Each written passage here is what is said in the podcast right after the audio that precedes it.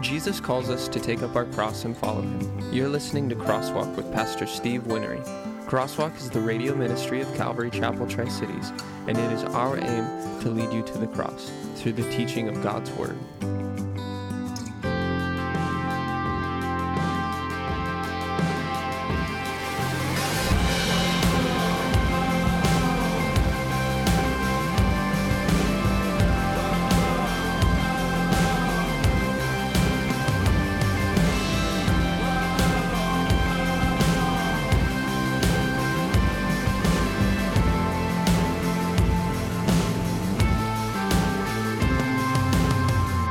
Okay, we've been going through talking about Israel in the end times, and one of the things that I'm doing with this study is I'm going, uh, I'm going a little bit in depth on what the Bible actually says about Israel, specifically in the Old Testament, and the promises that God made. And this is a lot of this study is coming from a course that I did on eschatology, and it's kind of almost a college course, and I understand that.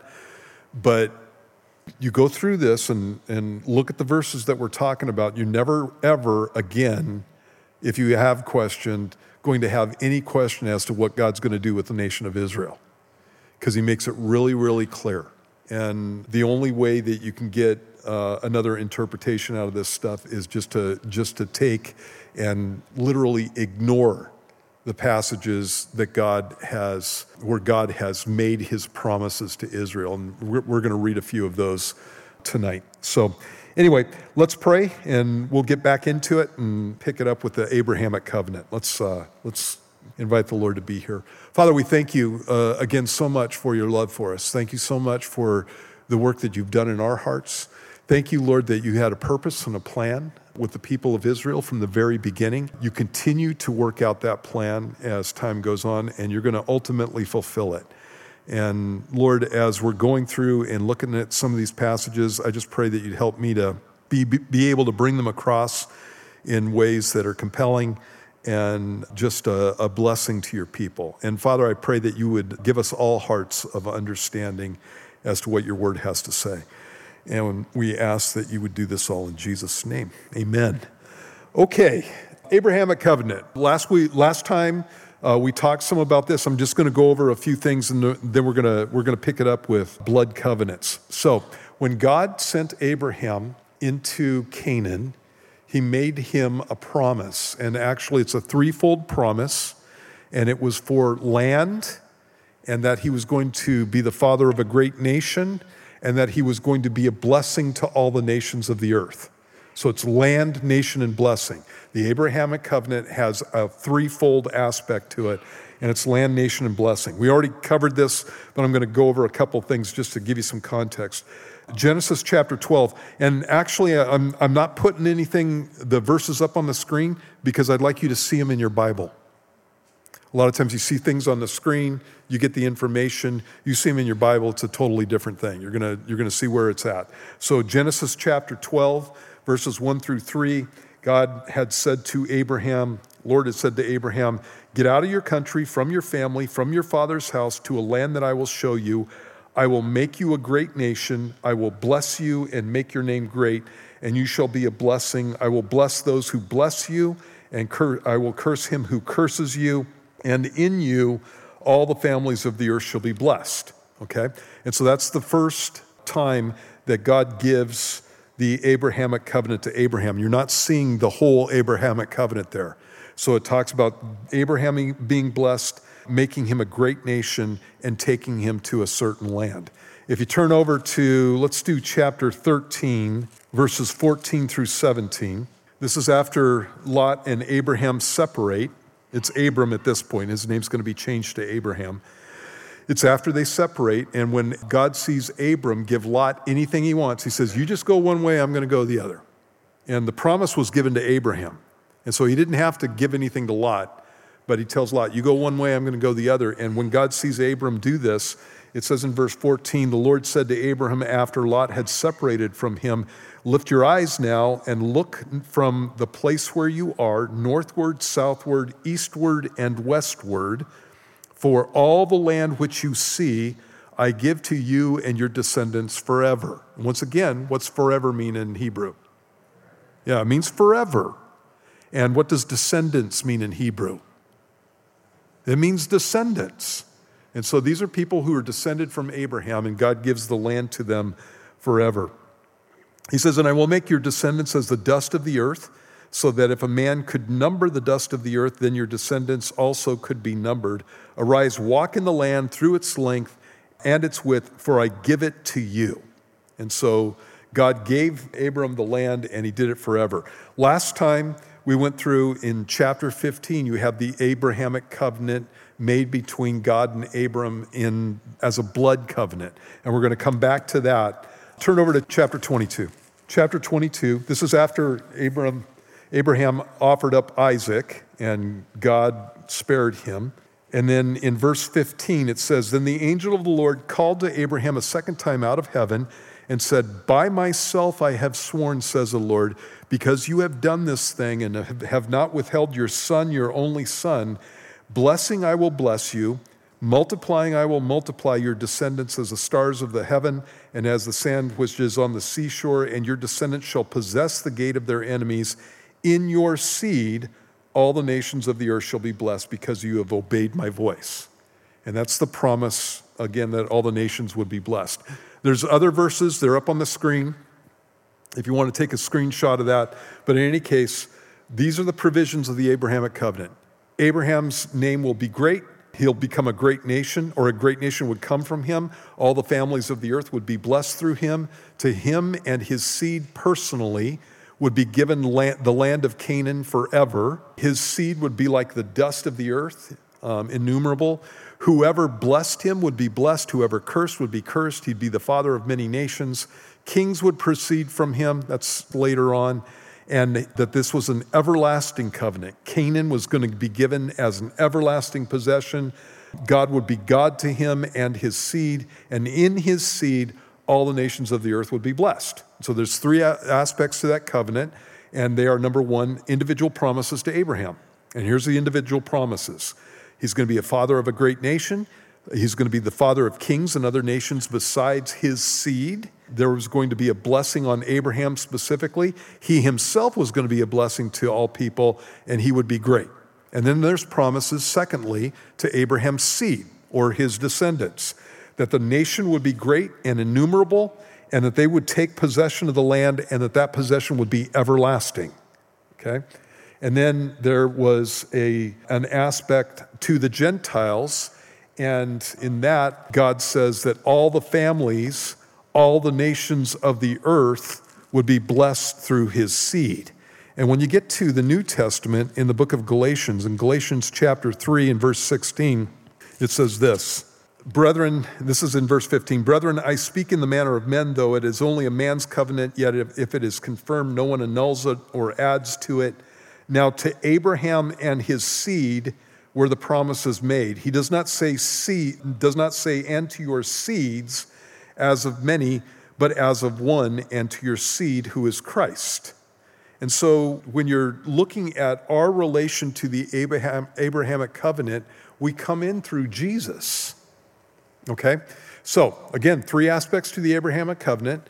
He was going to get land.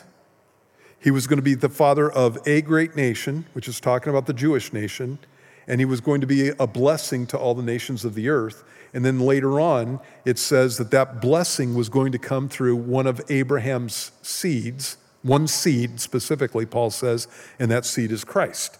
And so Jesus is a son of Abraham. He's descended from Abraham. And it's through Jesus that we come into the Abrahamic covenant, and it's through Christ that all the Gentiles are blessed in the Abrahamic covenant. And so it's not just a blessing on the people of Israel, but it's going to be a blessing ultimately on all the people of the earth. And so, last time that we talked about this, I let you know that when you become a Christian, even though you come in under the Abrahamic covenant, you don't get to have part of the land because that's not your covenant. That's not the part. The land was given to Abraham and to his descendants forever. Okay? And so that goes to Jews, not to yous. Goes to the Jews, okay? And then you, you do not become the nation of Israel. You do not become the nation of Israel. Israel and the church are contrasted all the way through the New Testament. Israel and the Gentiles are contrasted all the way through the New Testament. And so you don't become Jewish because you become a Christian. In fact, all those distinctions go away. And so the Bible also in the book of Galatians says there is, is neither Jew nor Greek, slave nor free, male nor female. We're all one in Christ. And so all those distinctions go away at that point when you come into a relationship with Jesus in the church. And so the church is never called the nation of Israel. And so, again, when we come in, we're coming into salvation through the Abrahamic covenant, and it's only through the blessing portion of the Abrahamic covenant in which it says his seed will be a blessing to all the nations of the earth, talking about Jesus. Is that clear as mud? Okay, this is important. This helps you out in all kinds of areas as you go through the rest of your Bible, okay? Then we have blood covenants, and that's where we left off last time. And so I don't know if you remember the whole story, but I'm just going to go over it real quick. Turn back to Genesis chapter 15. And what's happening here is Abraham is coming, well, at this point, he's still Abram. Abram is coming back from the slaughter of the kings. And so what happened was a bunch of kings came down from the north, and they came and they took out Sodom and Gomorrah. They took a bunch of people captive, st- stole a bunch of loot, and Abram takes off with a bunch of his men and he chases these guys down and meets them in the middle of the night and he conquers this army and drives them away and he takes all the captives from Sodom and Gomorrah including his nephew Lot and takes all the goods and he brings them back. And one of the things that a couple things happen here in, in chapter 14 that are interesting. One is he meets Melchizedek, who's a priest of the Most High God and the king of Salem, which is Jerusalem. And so that's used in the New Testament as a type of Christ. And then the other one is the king of Sodom said, I will give you whatever you want from all the spoil. And Abraham said, or Abram in this case, said, I don't want it. I'm paraphrasing here, lest you say that you made me rich. And God saw that. And when you get to chapter 15, God goes, Abram, I'm your shield and your exceedingly great reward. And so the reason that, God needed to be his shield is because he just took, up a, took on a bunch of kings who most likely are coming back the next spring and may come after Abraham, right? And so God's saying, I'm going to protect you there. And then God also says, I'm your exceedingly great reward because Abram didn't take anything from the spoil. He just left that for the king of Sodom and he said, You can pay my men. But that's all taken.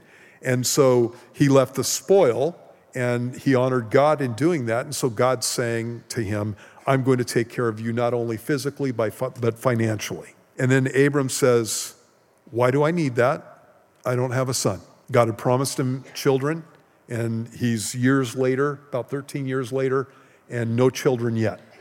And I've, I've, got this guy, Eliezer of Damascus, and he's my heir. I don't have anything. Any, basically, he's saying, I don't have anybody to give anything to, except for this guy who's not even of my household. And then um, God says, uh, tells him that his uh, children are going to be, let's see, um, in verse 4, God says, This one shall not be your heir, but one who, um, who will come from your own body shall be your heir. Then he brought him outside, said, Look now toward heaven, count the stars if you're able to number them. And he said, So shall your descendants be. And then Abram uh, believes God, and then God gives him a promise I am the Lord, verse 7, who brought you out of Ur of the Chaldeans to give you this land to inherit it. And he said, Lord God, how shall I know that I will inherit it? And what Abram, what Abram is asking for there is a contract. He's asking for a covenant. And what he's doing is asking, well, he's asking for a covenant. And what God does is he sets up what's called a blood covenant. And what happens is he takes a number of animals, and you can see that in verse 9 bring me a three year old heifer, a three year old female goat, a three year old ram, a turtle dove, and a young pigeon. And he brought all these to him and cut them in two down the middle and placed each piece opposite the other, but he did not cut the birds in two. And so he lines these animal parts up and the birds in a line, and there's a path in between them. And what would happen in a blood covenant is the two guys that were making the contract would walk through the middle of these pieces. And the idea behind that is if either one of us breaks this contract, breaks this covenant, then what happened to these animals should happen to us. In other words, we should die. And so if I break the covenant, I should die. If the guy who goes through it with me breaks the covenant, he should die. And then Abram sits there and waits all day, driving birds away from the animals. And God doesn't show up, God doesn't show up, God doesn't show up. And then God puts Abram to sleep. And he's leaning against a tree. And he wakes up enough to see a burning lamp going through the midst of the pieces. And that's when you see God proclaiming his covenant to Abram. Then, verse 13, it says, Then he said to Abram, Know certainly that your descendants will be strangers in a, in a land that is not theirs, and will serve them, and they will afflict them 400 years. Also, the nation whom they serve I will judge. Afterward, they shall come out with great possessions. Now, as for you, you shall go to your fathers in peace. You shall be buried at a good old age. But in the fourth generation, they shall return here for the iniquity of the Amorites is not yet complete. And it came to pass when the sun went down and it was dark that behold, there appeared a smoking oven and a burning torch that passed between those pieces. On the same day, the Lord made a covenant with Abram, saying, To your descendants I have given this land from the river of Egypt to the great river, the river Euphrates, the Kenites, the Kenizzites, the Cadmonites, the Hittites, the Perizzites, the Rephaim, the Amorites, the Canaanites, the Girgashites, and the Jebusites. And so, again, the promise of the land being given. Now, the significance of this is the burning torch that's going through the pieces is the same thing as the pillar of fire that led Israel through the wilderness, which is the same thing as the glory of God that you see in the tabernacle and later on in the temple. It's the presence of God going through the pieces. And so the Abrahamic covenant is based on God's promise, not Abraham's performance. God is the only one who went through the pieces. And so the only way that the Abrahamic covenant can be broken is if God breaks the covenant himself and is shown to be a liar. And at that point, then what should happen? What God's saying is, I'm not going to break this covenant, I'm going to keep it. You know, and, and so again, here's the whole point behind this that Abraham was not involved in the Abrahamic covenant except for being the guy that it was given to. If Abraham had gone through the pieces with the Lord, if they'd walked through it together, if Abraham broke the contract, um, so to speak, if he had failed in his portion of the covenant, then the Abrahamic covenant would fail and God would have no reason to give Abraham the things that he promised. But because God was the one who went through the pieces, it's not based on Abraham's performance, it's based on God's performance. And so the Abrahamic covenant is an unconditional blood covenant in the sense that it's based on what God has done. Turn over to Jeremiah 31. This is, this is one of those passages that you need to know about. Jeremiah chapter 31, verse, verses 35 through 37. If you've been around here for any amount of time, you know this passage, but you may not have been around here for any amount of time. So you need to know this passage.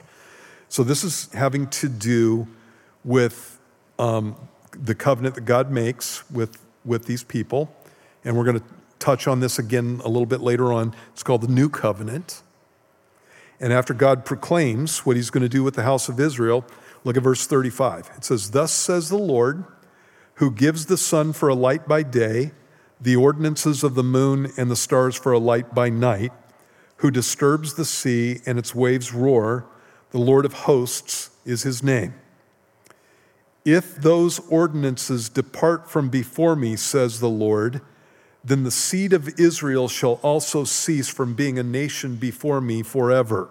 Thus says the Lord If heaven above can be measured, and the foundations of the earth searched out beneath, I will also cast off all the seed of Israel for all that they have done, says the Lord. Okay, so he bases this promise on two things. If the sun stops shining, the moon stops moving through the heavens, and the stars stop being a light for the night, then God's going to forget his covenant with the people of Israel. So is the sun still shining? The moon still come up? You still, still see the stars? God said he's keeping his covenant with the people of Israel. And then he goes on and he says, if heaven above can be measured. This is really interesting to me because at the time that this was written, cosmology said that it could be measured.